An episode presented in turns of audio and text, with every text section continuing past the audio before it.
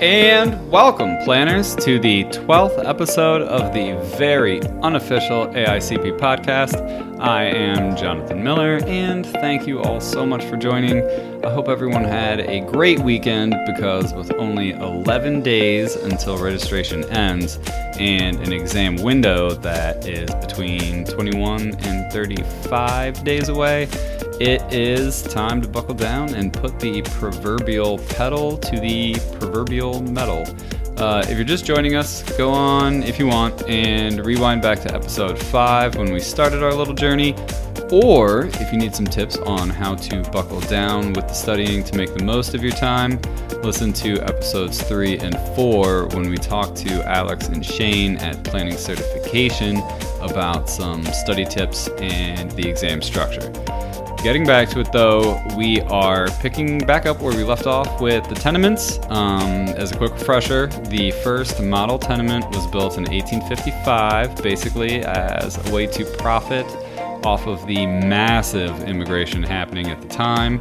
The landowners were eager to capitalize on the housing shortage, and they basically built narrow, long buildings that took up, if not all, nearly all, of the lots that they sat on uh, and way too many families were jammed in there. This got the New York Citizens Association to put together a Council of Hygiene in 1864, and they went about surveying the dismal conditions. And that is where our story today begins.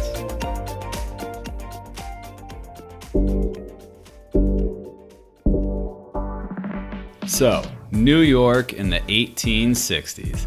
As we had talked about, these were some deplorable living conditions. Deplorable enough that riots had broken out.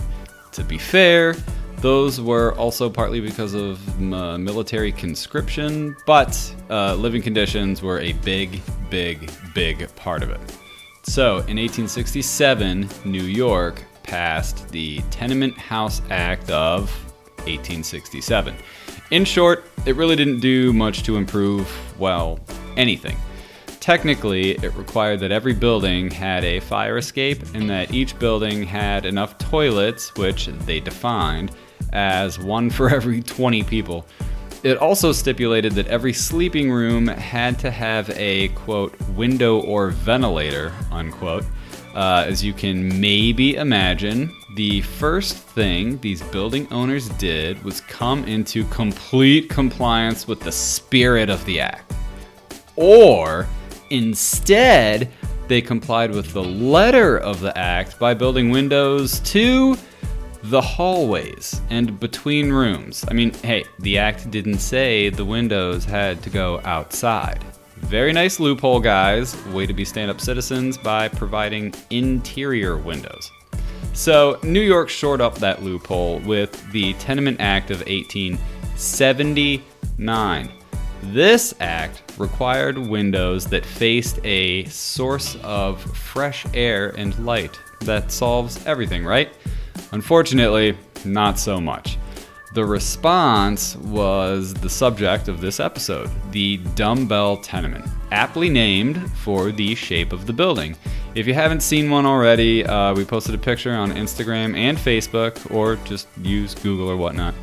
Basically, the street frontage and rear of the building were built to the full width of the lot, with the middle part uh, pulled away from the side yard lot lines by just a couple feet. So when they were stacked next to each other in this way, it created air shafts between the buildings uh, in the middle uh, for the windows.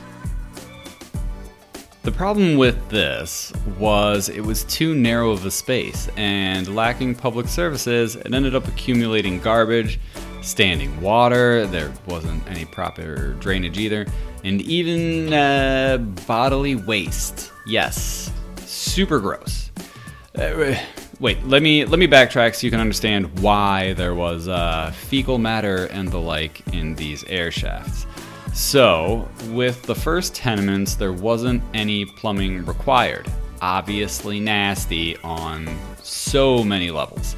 So, the New York Tenement House Act of 1867 had required the one toilet for every 20 people thing we just talked about, and that they had to connect to a sewer when available.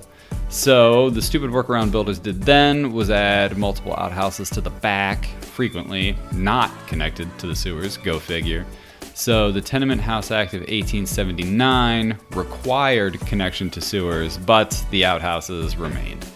These outhouses obviously didn't work out so well. There were always lines for the bathroom, if you can imagine, and if you know your geography, New York can get pretty cold. So, people just went inside and emptied their chamber pots into these open air shafts. And that's why these air shafts were just full of shit, both literally and figuratively. Gross. Side story, actually, I came across when looking all the details up. I guess some lady found out her husband was cheating on her, and so she tried to kill herself by jumping into the air shaft, and she ended up walking away unscathed because so much garbage and waste at the bottom cushioned the fall. Like, really? Really. So, Jacob Riis to the rescue. Uh, you know, I'll just say it. It seems silly to cover this part of it uh, for one main reason.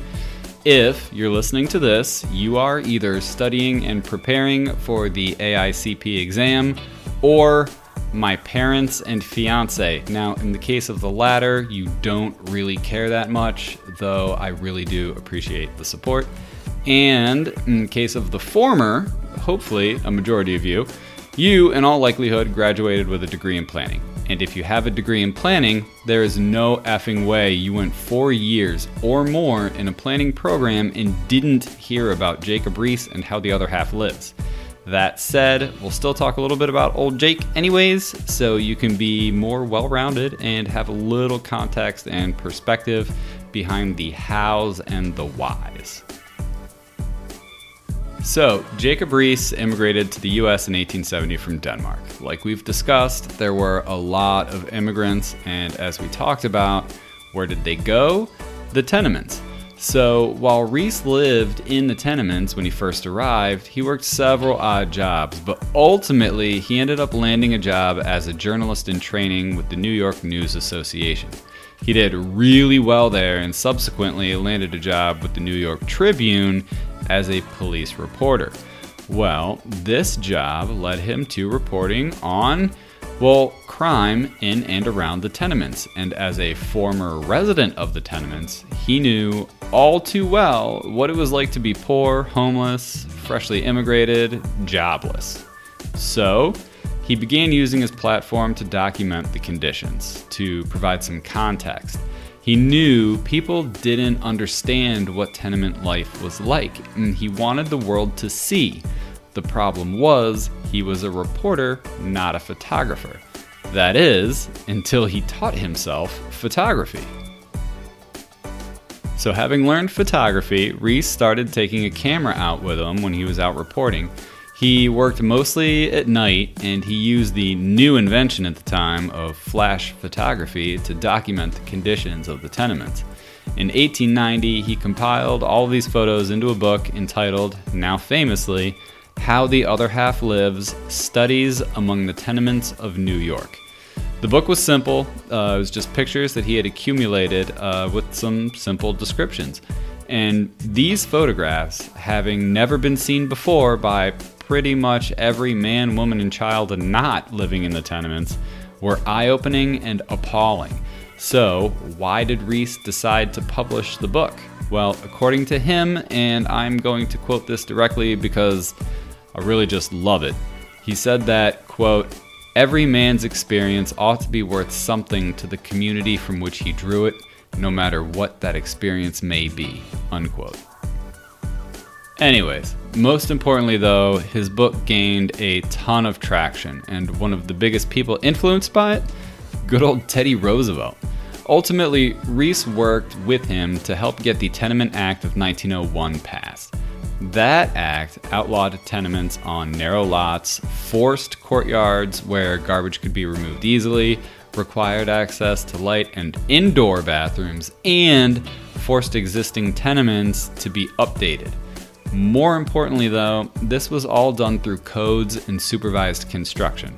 And another fun fact Tenements built between 1879 and 1901 are also called old law tenements. So if you ever hear that term, that's what they're referring to because they reflect the old law. And tenements that were built after 1901, those were called, you guessed it, new law tenements. So, what did we learn today? Well, we covered the Tenement Housing Act of 1867, which required windows and subsequently created the loophole that led to the Tenement Housing Act of 1879. And that act, the Tenement Housing Act of 1879, created the loophole that led to the development of the dumbbell tenement in the same year, 1879. We also related these abysmal living conditions to Jacob Riis and his subsequent life path that led him to publish his legacy book, How the Other Half Lives, and that was in 1890. And how that book inspired the Tenement Housing Act of 1901, which finally shored up all of the loopholes.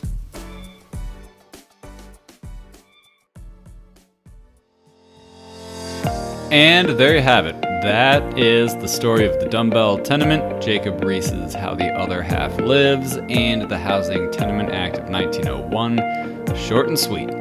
If you want to know more about these topics, links to all the information we use to put this episode together is in the show notes, or poke around on the internet yourself. Uh, investigation can be one of the best learning methods.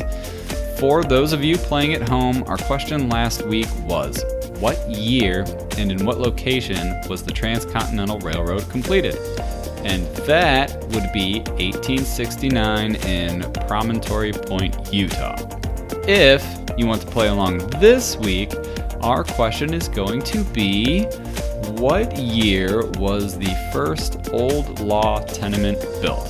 Uh, it's another softball, but our topics today were definitely ones that were more talked about in planning classes if you remember anything from those. Well, thank you as always for tuning in. Go ahead and email me or send me a message through the website, Instagram, or Facebook, whatever, with any questions, comments, or suggestions. Definitely suggestions if you want.